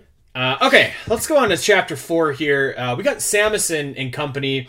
They are. Uh, this is a big deal that they took down these space pirates. The Galactic Federation mm-hmm. broadcast this like to everybody that's willing to listen. So already there's there's a bit of folklore and a bit of legend to Samus's name here. Although I, I feel like they, they kind of leave out her two companions a little bit, but uh, nonetheless, nah, they they have the um, they have the the captured uh, space pirate, and they're going to interrogate her. But at the same time, we have a secret. This I popped for this. They have a secret meeting in Tourian of all of the Chozo. So it's Old Bird, it's Gray Voice, and and it's Platinum Chest as well. Platinum Chest is there, and mm-hmm. Old Bird he Old Bird reveals the. Uh, The, the existence of the X. He reveals what they're doing on S R three eighty-eight and the creation of Metroid Singular. Uh, Singular. The and they, Singular you know, Metroid. They do this a bunch of times. They they keep on referring to it as Metroid, not Metroids, but just Metroid, which almost kind of made me wonder uh, if they were like planning on on building like a, a entity of uh, like almost. Again, kind of like Nausicaa, how they had that thing at the end that they're the big warrior. Mm-hmm. I was like, I wonder if they were like originally planning on building like this superhuman kind of thing that that could almost single-handedly take out the X, because they they consistently refer to Metroid as Metroid and not as like a species. It's like a, it sounds like a person or a character almost. I don't know if you guys picked up on that or not, but it stuck out to me. Yeah, picked up on that. I wasn't sure if it was like. Well, because there are some things that are plural, but the word is singular, you know? So that could have been maybe. It. Like, maybe the original intention of, like, the plural for Metroid was also Metroid. I also kind of interpreted it as, like, it was almost like a force of nature, like darkness yeah, or light. Like, that's how they interpreted Metroid as. It was that powerful. It's not just, like, the individual organisms. It's, it is a force in and of itself, the entirety of it. Yeah, okay. Um, okay. That, I like that, actually. That's how I felt it. Yeah. Yeah, I like that. Um... Okay, let's let's keep on going here with uh, with chapter four. So um, we've got some bombs being dropped, and uh, once again, I just want to say I love how like this is written like after Fusion came out, so they can really tie everything nicely together. Um, and then yeah, we uh, so so Old Bird actually has a uh, an infant Metroid. I believe he has an infant Metroid with him uh, at the time. Uh, I could be I could be incorrect. It's in like a that. tank or something. Yeah, something like right? that. And yeah. I. And and it's almost like this one, Doom, I, I kind of agree. It was a little bit hard to tell. I couldn't tell if it was the Metroid or if it was like the brain of, of Mother Brain. Um, but I, I think it was the Metroid. I think they show both. I think they show... Okay. Well, I know later they show Mother Brain in the brain, but I'm pretty sure they show Mother Brain's brain and then also the Metroid separately from that. Um, yeah, they do, because they... So when they're in the Tourian chambers, the very next panel, you can see the Mother Brain drone, and then right. the background, the silhouette of like Mother Brain. And then later in that same chapter, they show the X-Parasite, and then they show like the panel that just says Metroid, and that's just a singular Metroid in a tank. So they show both. Okay, gotcha. Um, and then uh, and then yeah, the they show all this, and what do you know? We got trouble in the planet Zebes. We have got the space pirate mothership coming into the atmosphere. This looks intimidating. Crazy. It's, this looks like the world is ending. This this is this is yeah. Sick. Where's this in the games, man? This thing looks sick. It it, it, it honestly, it looked like Independence Day when all those ships come in and they're just like getting ready, and it's just like, oh god, what's about to happen? It here? Looks like it's about to like like it's a big claw about to like absorb the planet. It's dope. Yeah, Doom, what do you think about this? Yeah, I um, I, I pretty much enjoyed this chapter. I also really like so. Uh, I'm trying to figure out how to explain this. So like, so like, I like the concept of like the interrogation sequence where it's like this guy, where the whole time this guy is a decoy, and then while you know while everyone is just on board trying to extract information, it's like yeah, yeah actually, whoa, you're jumping uh, ahead, partner. Extra- yeah, oh, that's, that's oh, that's chapter that's five. The next, oh, I that's thought that the was- next John. Yeah, this is oh, re- this is really four, just a chapter bad. Where they're like. Uh, it's a, it's a Chozo chapter where they, you know, they're revealing the X, the met, the Metroid. Sorry. Yeah, I think I think what you're talking about happens in chapter five. The interrogation itself. They, oh, gotcha. They're going okay. to in chapter four, but it actually happens in chapter five. Well, well, let me get there really quickly. I'll, let's go over chapter five really quick. Um, so, oh, okay. So unless unless anyone has anything well, that they want, I just had, I didn't have too much to add to this, but I do want to say a couple things. Okay. Um, I.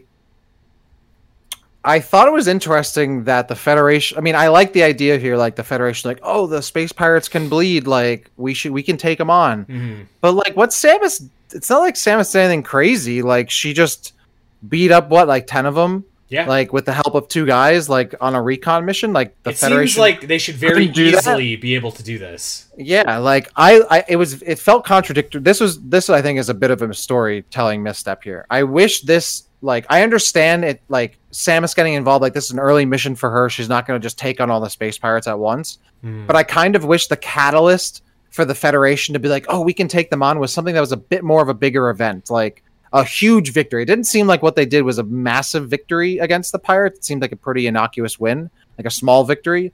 And they kind of treated it like it was like, wow, we can beat them. I'm like, you guys couldn't have pulled this off like earlier. I don't know that, that I wish that, um, moment was a bigger moment, but I understand it couldn't because Samus was involved and it couldn't be too big for her not to be able to handle. Um, on the I, other hand, I think I agree with that. Like it, if they would have blown up a Death Star, let's for example, that like that would have been a, a signature victory and like something, yeah, exactly. Yeah. It kind of felt like they took out like a small operation, which is a good yeah. win, but it didn't seem like it was like a pivotal thing, and they kind of treated it like it was. Um, the other thing that I did like though. As I kind of like the detail of the writer cho- covering themselves, how the Chozo are, were like, yeah, we can't tell anyone in the Federation because we don't want anyone finding out about the X-Parasites and using them to clone their own army and like take over the world. Obviously, ironically, they create the Metroids, which do exactly that.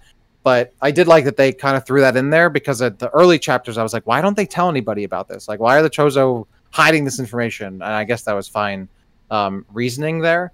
Um, there's I, also an, an oh sorry go ahead I, I was gonna say you, you bring up a good point. I don't know if it's this chapter or the next, but like the Chozo do essentially call like the Galactic Federation wicked, and that's like uh I think that's in the next chapter, but they but they say I don't think something they trust like, them very much. No, something like how, actually you know what it's it's the uh I think it's the interrogation that Doom was talking about actually, where uh, which I guess we'll just get there and we'll talk about it when we get there, but yeah, they obviously don't trust the Galactic Federation all that much.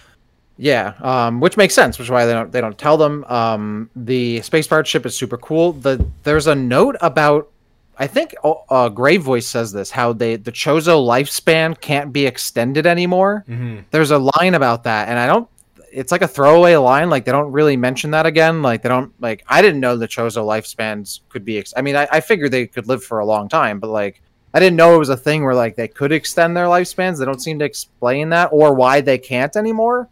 They, I didn't. I don't know if I missed that. Kind of sort of circle back to it in the last chapter, but it, it's it's murky. It, it's, okay. It's murky. Um, I forgot about that, or but also, and then also how Tourian looks in this, very different from how Tourian looks in the games. And Tourian looks like uh, uh like a, a a shaft of like Windows tabs or mm. something. Like it's like a bunch of like light shades. I don't know what it is, but it's very weird. And if you told me that was Tourian, I would not, I would not have known that. Um. Yeah, those are my only notes on this chapter. Uh, One thing that I thought was really interesting was kind of how the conflict of the Federation of the Pirates is framed. There's a lot of allegory to the War on Terror, which at the time, I mean, this was two thousand three, so this was still incredibly fresh back then. Hmm. And it's very like they, they don't really they don't really do anything with with it. It's like, hey, this is kind of like this, and then it kind of ends there. But it's still really interesting to see like a Nintendo property even like try to delve into like subject matter like that. Hmm. I I don't know if I. picked up on that necessarily, yeah. but like I do, because like the, the Space Pirates to me seem like such a formidable force that that can fight with like like you know straight on force versus force kind of tactics, where I wouldn't necessarily equate the War on Terror to that. But uh, I think like that's that's kind of the beauty of that, though, is like it's in the the eye of the beholder. I want to get to chapter five so that you can finish your thoughts, Doom, because I was interested to hear what you had to say there. Um, so here here we go. So Ridley is is preparing the attack, and, and my note here, we've already kind of talked about this, but I was like, you know, the more he talks, the more I'm just kind of like okay with him not talking in the games. Yes. Like, it, it, like it, I, I think his dialogue would have been uh, better served if it was shorter and less. So so there we go. Um, so so Samus and company are interrogating the Space Pirate, and there's a ton of lore that they drop here, and like lots of of different. Uh, Like, wars that have happened. They they mentioned the species war. They talk about, um, they talk about the, the Space Pirate talks about the, the species that Mauk belongs to, that Kreatz belongs to, and how, like, all these these species are discriminated against. And he, the Space Pirate says, like, this Galactic Federation is a sham. It's only, you know, it's it's controlled by the elite species. And he, he's trying to get under their skin. And it sounds like a lot of what he's saying is true. And I was, I was like, wow, that sounds kind of familiar. and, like, and then, and then... Samus drops the F-bomb, too, which I was just like, whoa. I, I was not expecting... You know, there's a lot of cussing in this, actually, and it's it's one of I two... Like, I like it. I like it. I, I, I, was, I was shocked. I was like, damn. Like, yeah. And she drops it twice in this in this manga, by the way, which I I don't know. It was shocking to me both times. And then, yes, we reveal that uh, no one... This Space Pirate is cocky, and he's... Nobody in his position should be as cocky as he is, and he's cocky because he is the decoy...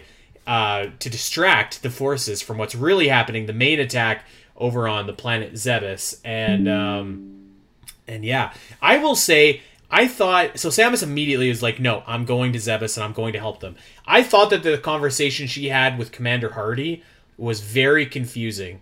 Very, it was weird. Like, because he's just like, he's just like, no, no, the army's going there. The army's going. And I, and I didn't quite get... And maybe you guys can help me out here, but I didn't quite get what he was trying to say. Because, like, like was he trying to say that, like, the army's going, they're going to exterminate Zebes, and, like, don't go there because you could get blown up? Or, like, I, I reread it a couple times, and I I don't know. Maybe it's just, again, like, uh, you know, I, I'm pretty dumb too, Doom. So I, I don't, I just, I didn't get it. Like, I, I had a hard I, I, time with so this. So I think, I, I, I think what was trying to be conveyed was that the army... has been commissioned to do this mission, not us. We don't have jurisdiction. This is out of our hands. We just gotta, we just gotta stay put. Yeah, I because it, it leads to the setup of what Adam tells her right afterward, where she has time that he's given her. Um, yeah. I think that was the thing. It was like, again, it goes back to that emotion versus duty thing. Like uh, she wants her emotion, she wants to go, but it's her duty to not go, and she has to fight with that. Um, I think that was also. Like there's there was also a little bit of she's not going to survive, and I think he was probably like, hey, like the art like the army is going to take care of this. Like you're just like a kid. Like don't you shouldn't run off to do that. You're a Federation police officer. You're, like, yes, you're a police I... officer. You don't need to be running off into you know the the first theater of war. So I think there was a little bit of that. Okay. And I also think that there's one panel here I'm looking at where Mario says. We can't let the Space Pirates snatch the Chozo civilization. Until now, we've not known where they are, but the Federation saw that they could that they could be there. With their dignity with their dignity at stake, the diplomats would surely make a strike very soon. It's my understanding that they don't want the Space Pirates to get any of... I think you had mentioned this, uh, Andy. They don't want to get the any part of the Chozo civilization, so the Federation is willing to essentially like nuke Zebes from orbit. To like right. make sure none of the Chozo stuff ends up in Space Pirate hands. That's what I kind of thought. Is the, yeah, I think that's what it, I think that was part of it too. I think it's both. It's both. It's not her. I think you're both right. Okay. It's not her job. And also, they're going to glass the planet, and you don't want to be on there because you're going to die. So, like, it's a little bit of both. I, th- this was one I had a hard time with, and I, I think it's confusing. probably the, the fan translation aspect of it, where it's not quite one-to-one. It's um, definitely a bit confusing, because it's like he's almost like agreeing with her, but is like yelling at her too. It's like, it's weird. It's not very... It's not very clear what Mario wants, but I'm pretty sure you both Mario got on it. It's, I mean, yeah, what a uh, Hardy. Sorry. Okay, I, I have a Mario, I have a spicy I have a spicy meatball here for for this story. I think Adam Malkovich is awesome in, in this manga. I agree. He's I awesome. Agree. This is the cool. This is the coolest Adam in, in uh, yet. I, this is the great best one. This I mean, we've guy, barely gotten any of them, but yeah. yes, I agree. This guy I, is wicked. He's just like, all right, kid. forty-eight hours. You got forty-eight hours to get it done. And I was literally like, the opposite yes! of other M, other M Adam, where Adam would have been like, actually, you're not authorized to go. He's here. This is really good because, okay, first of all, when you look at these panels, Adam is clearly a blonde, blue-haired man. I'm sorry, but like, if you look at like how he looks, I'm like, I'm telling you, he doesn't like, those are the features I could tell they wanted for this guy. I could just tell. Um, otherwise, why would his hair not be shaded darker? Anyway. He comes in and he literally summarizes Samus's character at this point. He says, so you're following your personal emotions and abandoning your duty, right? Like literally the theme of like, he says it right there, which sometimes, sometimes you need to state the theme. It's not, there's nothing wrong with that, with being not subtle. Right. And Samus like whips around on him and he, she's like, don't stop me. I'm going to go.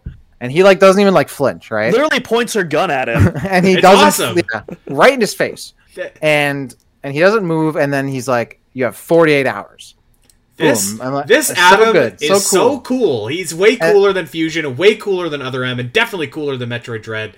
This is the Adam I've always wanted. Well, there's also there's there's also another important bit. The reason he says forty-eight hours, it's not like my personal order. It's like, no, you have forty-eight hours before the Federation gets yes, it. If you yeah, want to do yeah. this and not get caught, you have forty-eight right. hours. Yeah. Yes, which I think which is I, which I thought was even better. Yeah, exactly. Yeah, it's not that he's giving the order. It's that he's giving her information, pr- making her privy to what's happening. And it's like, hey, this is the deal. You have forty-eight hours. I'm giving you that information so you know it's possible. Like, he didn't have to tell her that. That wasn't information she knew. And then he's, he just turns around and is like, that's all. Yeah. I, I never like I never thought I'd be on this podcast saying that I thought Adam is awesome. But this guy rocks. He is great. This is the Adam I wish we got in the game. Um, okay. Yeah, this is we're getting in the in the Spiteri Other M cut. Yeah. Release the Spiteri cut of Other M, by mm. the way. Speaking of Man of Steel. Okay. And by the way, uh, Kreatz and Mauk decide to go with Samus. So we have ourselves a mission. Uh, so chapter mm-hmm. six. So the gang lands in Zebes and they see uh, a pirate that, uh, unbeknownst to them, has been killed by a Metroid. His energy has been sucked out of his skull. And uh, the pirates attack. And what did you know it?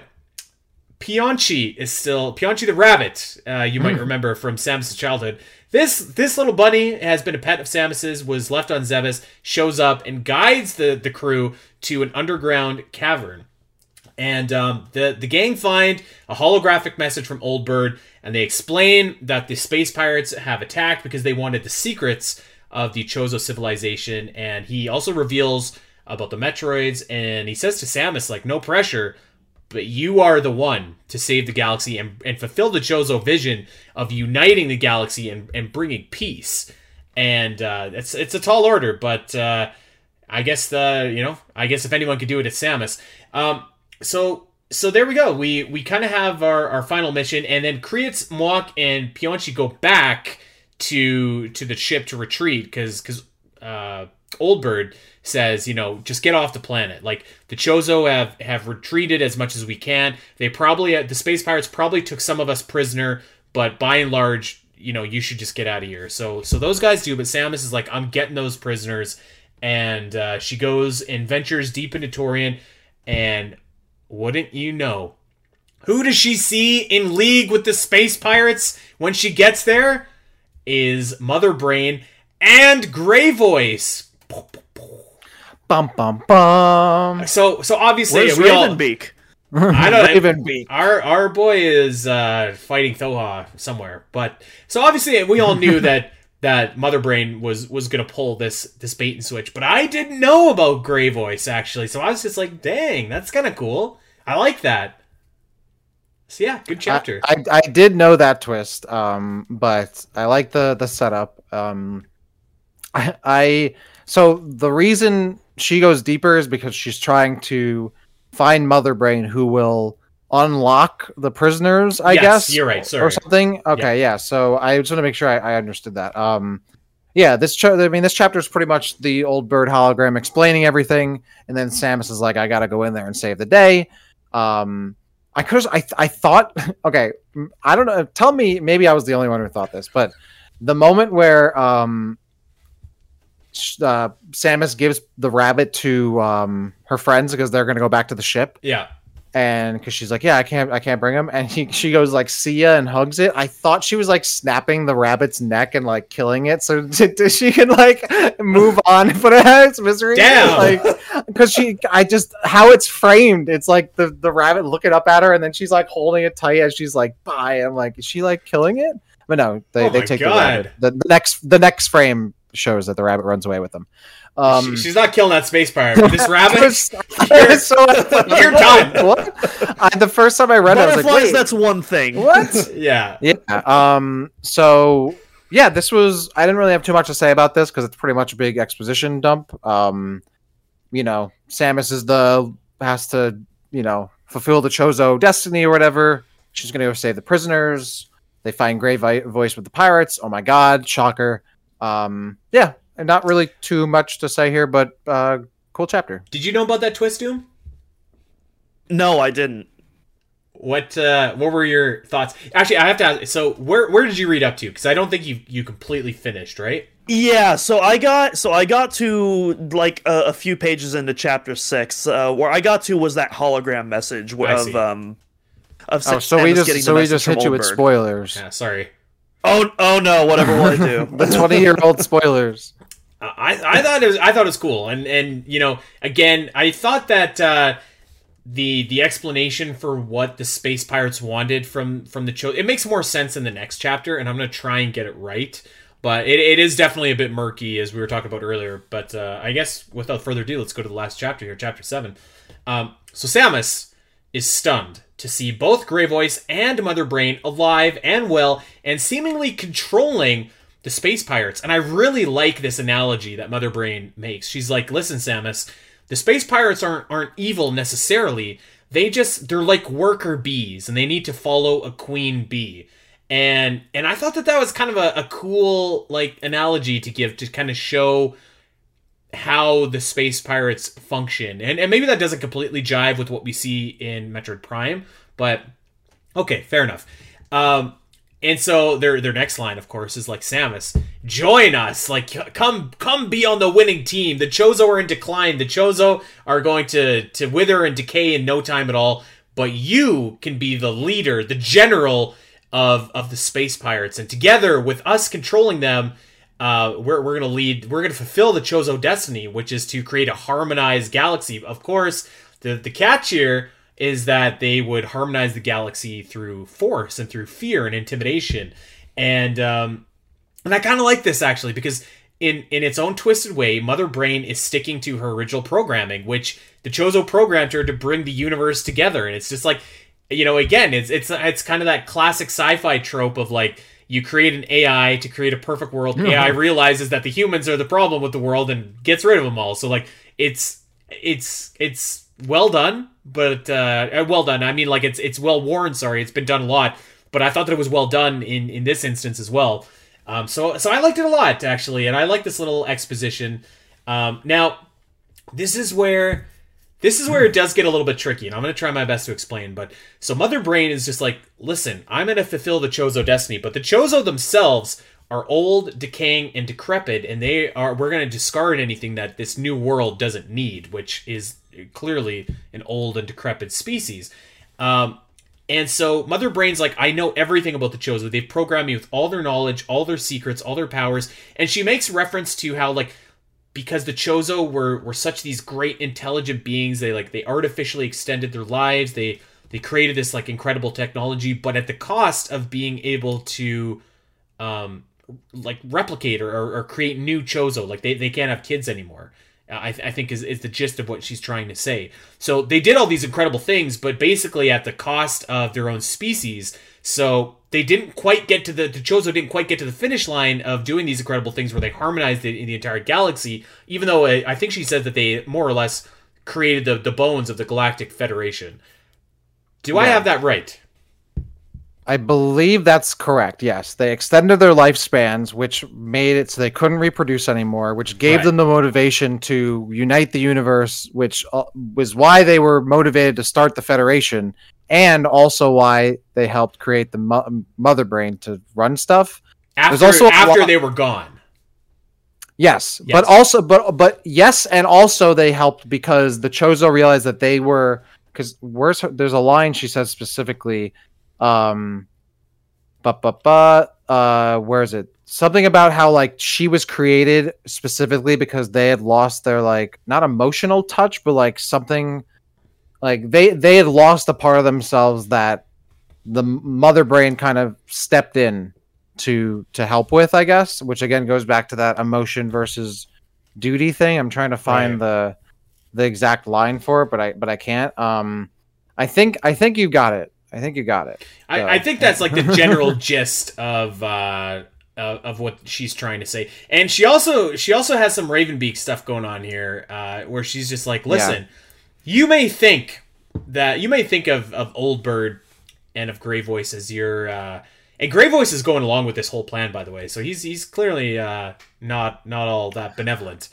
Oh, uh, sorry. The line I was looking for here was because the Chozo got. In conjunction with aging, the Chozo lost some fundamental skills, so they made me an intellectual support. So that was another thing, too. Like, because they were getting so old, they were becoming incompetent, I guess, in some ways. So Mother Brain need, like, needed to help them with stuff, I guess. She's their caretaker, yeah. So yeah, literally. Um, so yeah, so Mother Brain is just like, listen, like, Old Bird is not like your adopted father. Like, I created the power suit that, that you have. I have the knowledge of the Chozo. I am the one that's built this army Of, of space pirates for you. Like, I am your mother. Like, I like Mother Brain's like, I'm I'm your parent. Like, you should you should be with me and lead the space pirates, and together, you know, we're we're gonna take over.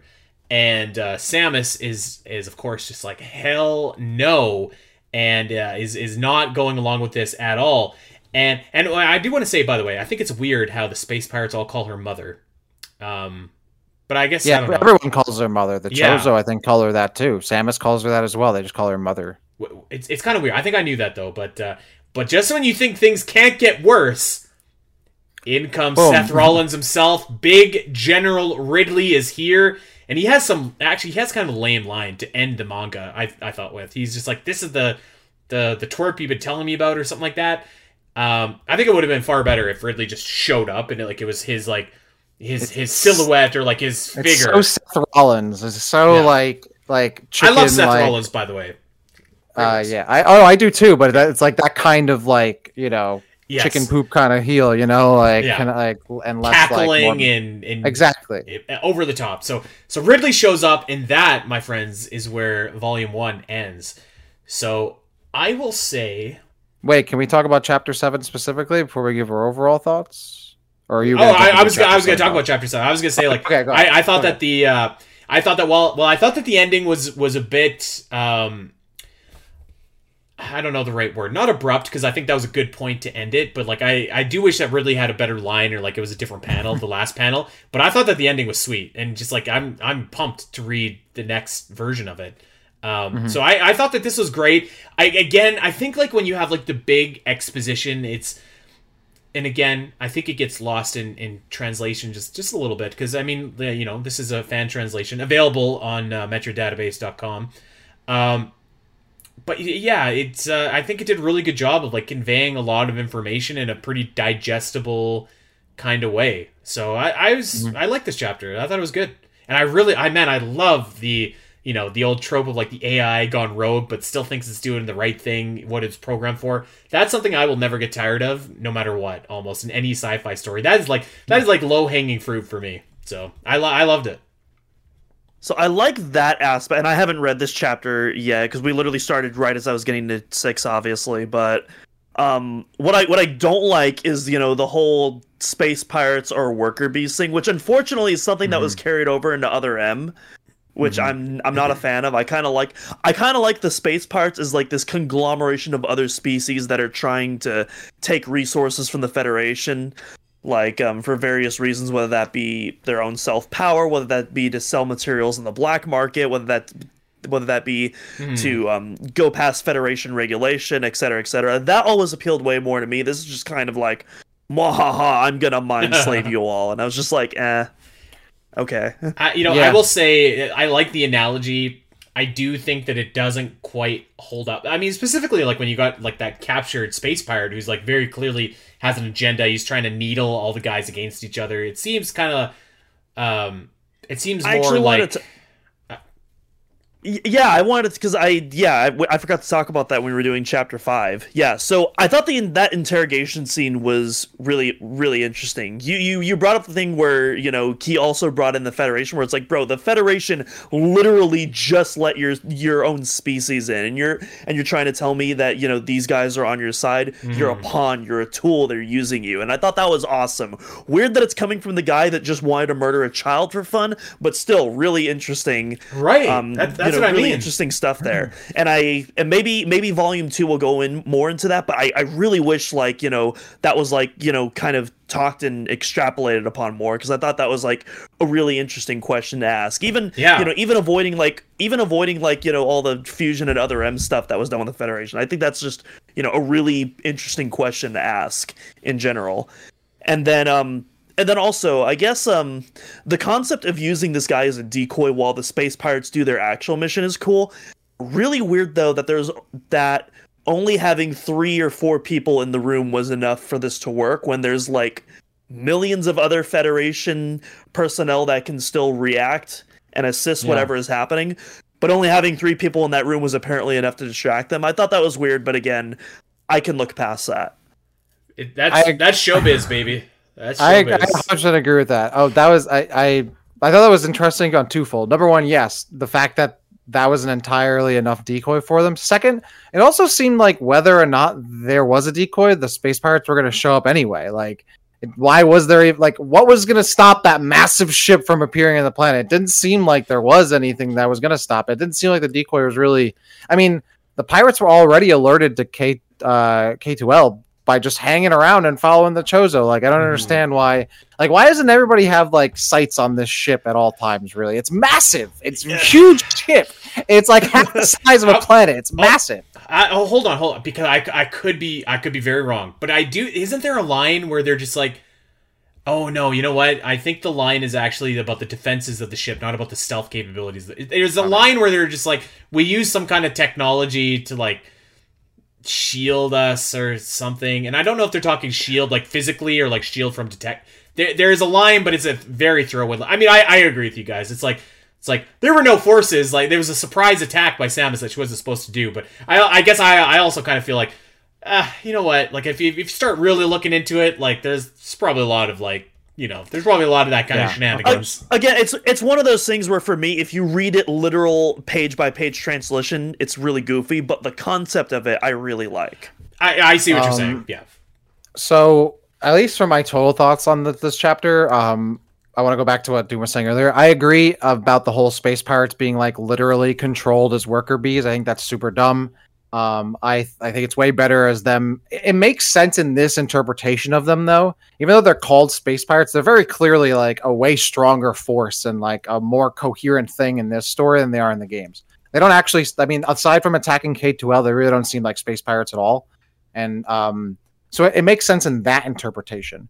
That said, I'm still not a huge fan of it. I think it's kind of... I, I mean, I agree. I think it was. It's much better where, like, they're a conglomeration of species. It's like the Covenant, you know? Like, they're not literally all the same species being mind-controlled, and it does kind of conflict with that guy being interrogated, like you said. Like, if he was just being mind-controlled, why is he still, like, a complete individual? Um, but, eh, I mean, I'm not a huge fan of that. I kind of like it better where Mother Brain was just like, she's like leading it and Ridley's really leading it because they're the strongest and the smartest, not because they mm. literally are like, it gets into saying like the space pirates are worker bees. Like it's decided in their genes or something. I'm like, ah, uh, not, not for me. On the other hand, the stuff about Mother Brain talking about Samus being her mother, I think is way better.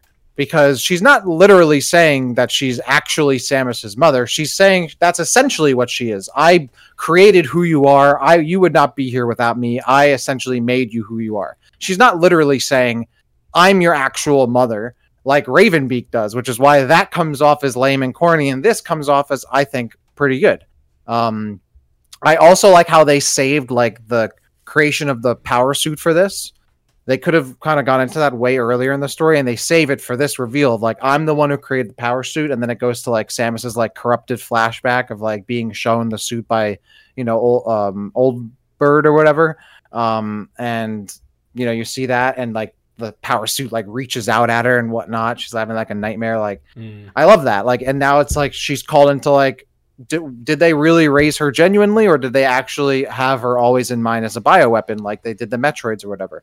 So that part I really, really liked. Um, I really liked that exchange with Mother Brain. Um, the kind of breakdown is like, hey, like us aligning, the Chozo and the Space Pirates aligning with Mother Brain is actually, you know, in, in Gray Voice's mind, like this is how we achieve the Chozo vision. So it's not even like Gray Voice is like, oh, I'm an evil guy, blah, blah, blah. He's like, hey, this is the winning side, and it kind of works for our purposes, so I'm going to join up, you know? Mm-hmm. Um, so I like that. It makes sense. Uh, they asked Samus to be part of the, the Space Pirate Council or whatever, which, again, was something I knew about from reading, you know, me- Wikitroid pages over the years, right? Um, and, yeah, I kind of I kind of like that. Samus drops another F-bomb here. Yes, um, yes. You know, so Great. That was cool. Um, you know, she's like, again, the other kind of theme here besides emotional and duty is like Samus being a weapon or not. So that's addressed here directly. Mm-hmm. And then Ridley shows up. Classic Ridley shows up at literally the worst time every time. Um, that is great. I actually kind of like, this is where I'm actually kind of, kind of won over, not won over by Ridley, but like, I'm kind of with him being this kind of somewhat comic relief, like bad guy. Because now we have other uh, Mother Brain, who is the serious like antagonist, so I'm kind of okay with that. I still, it's still a bit too anime-y, it's still a bit too tropey for me, still very Seth Rollins-y for me. But uh, I mean, they do a good job of making him look really menacing. I love his silhouettes and like how yeah. he like appears, like he looks so demonic. I love how they do it. Um, yeah, I thought this was a really cool chapter. Obviously, this is the midpoint of the story, so it's not really an end. So there is more to it, but this is like e- everything's built up to this, you know. Yeah, everything's I, built up to this. So I can't wait to keep reading. Um, yeah, yeah, I really enjoy it. I just uh, my thoughts on the, the anime as a whole, and maybe we'll all I'll keep it. We can maybe delve into the the canonicity, if that's even a word, once we finish like volume two, perhaps. Canonicity is probably a word, right? I, canonicity sounds like one. um, yeah. But just uh, just because we're running long, my, my I guess my final thoughts on, on the anime. I was really, really impressed, actually, because it's like it's not like it tells a complicated story, but like there's a lot of moving parts, and like there it was paced out well with exposition and, and action. It was uh, it tied in a lot of different threads from a lot of it. It felt like really clean, like a really clean telling of Samus's origin, while also weaving in the elements that we would, uh, of course, get to know later. In Metroid Fusion, in, in Samus Returns, in Super Metroid, et cetera. So, like, it, it felt like it just uh, a really clean, attention to detail, uh, cohesive, easy to digest narrative that, like, man, like, I, like this would be really compelling, I think, to give to to someone that's not a Metroid fan to be like, you know, this is what this series is about. You should check it out. And I think you could win over a lot of people um, with this anime. And it's a shame that it's not like available. Like, I I've got the. Uh, The Ocarina of Time uh, and manga right here, and it's like, man, I, I wish that they could do something like that for Metroid, because it, it's a really quality anime. Like the artwork is, is is really good, the storytelling is really good. Um, it's faithful to the series. Like there's a couple shots of like screes and stuff like that in there. Yeah. There's uh like I, modes from yeah, Fusion. Yeah. Yeah. Like there like there's lots of like good uh, original characters as well. Like I, I think it's just it's a really well done adaptation, and and I've always kind of uh, really quickly, but I've always kind of rolled my eyes at, at people that are just like, well, it happened in the the manga, so it must be canon. I, I can see that a little bit more now. Actually, after like finally sitting down and reading it, like, yeah, this mm-hmm. seems like a really a really good, compelling story that doesn't conflict with anything. It's it's just it's really well done. Yeah, I, I one hundred percent agree. I really enjoyed it. Um, obviously, a couple of things that are, you know, yeah. butter, guns with butterflies with guns, Ridley talking, everyone, you know, like, yeah, okay. Um, but overall, I thought it was really good. I thought you nailed it. Like, really well paced, really great. I mean, there are some exposition dumps, but they make sense in like the pacing of the story. You kind of have to do that at times. Um, I thought it was like, I like how they don't outright tell you stuff. There's a lot of good setup and payoff in this. Like, fundamental basic storytelling, I think, is really strong in this. Yeah. Um, I think the Space Pirates are depicted like. The Space Pirates are a pro and a con. They're both depicted like a huge threat, which is super cool. They also talk like complete weirdos and like horny cartoon characters for some reason. They literally want to eat your flesh. Like, and I guys. wish, I wish, I, I, I wish they had either like not done that or maybe saved it for just the pirates. But I guess Ridley also, like, if Ridley was also too stoic and dramatic, then it would, you know, Mother Brain needs to, like, I can tell now, like, Mother Brain fulfills that, like, dramatic, serious antagonist role, so the Space Pirates mm-hmm. can't be kind of similar. Um, I thought it was really solid. The twist is great. They build right to the midpoint. I love how much you get, I mean, the, the character development with Samus is so good. It makes so much sense. Like, Samus is thrown into this crazy thing. She's, like, reflecting on, like, how crazy this is, like, how much she's lost, like, where she fits into all of this. Um, really, really well done. The the theme is very clear, emotion versus duty. That mm. carries through the entire story and is relevant to like almost every chapter. I like um, I like how the Chozo are depicted. I the only thing I wish with them is I wish we got a bit more of the Chozo being like the protectors of the galaxy mantle thing. Right. I kind of get like they say it a lot, but I didn't really see it too much. I kind of wish like we saw a little bit of that, like maybe the Chozo doing something like protecting people, whatever it is, to kind of live up to that mantle. But I also, it makes sense later in the story because as you can tell, that mantle is kind of self-imposed, you know?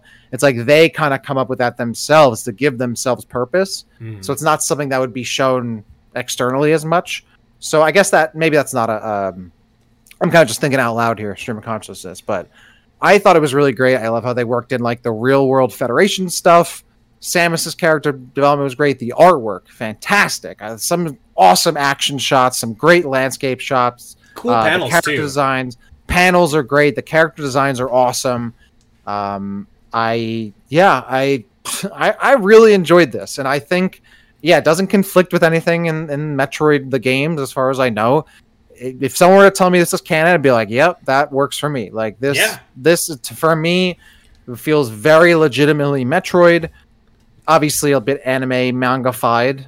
It's very tropey in that way, but I, I kind of like it. I some, sometimes tropes are tropes for a reason, you know, like yeah. this, it just something works. And I kind of, there's a little bit of familiarity to it. And you kind of see that same style carried over to an I P you love. So uh, that's, I, that's I what I thought really... about Mother Brain. I was like, I love this trope and I like that they're doing it. And you know, yeah. the guns with butterflies, the last Ridley line, uh, the, the, there's some silliness, but I can forgive it, all of it, because this, this did the unthinkable. This made Adam Malkovich cool and awesome. Yeah, and like a couple panels. Yeah. That was it. Yeah, I agreed. This was real. I really enjoyed it. I really cannot wait to read the rest of it. Doom, thumbs up, thumbs down, thumbs in the middle. So it's so here's the thing. I was going into the episode ready to dunk on it, but like I feel like talking with you guys and, you know, hearing, you know, everyone explain their thoughts, you know, it really made me look at it in a more positive light. I still overall I still have a lot of criticisms criticisms with it and whatnot.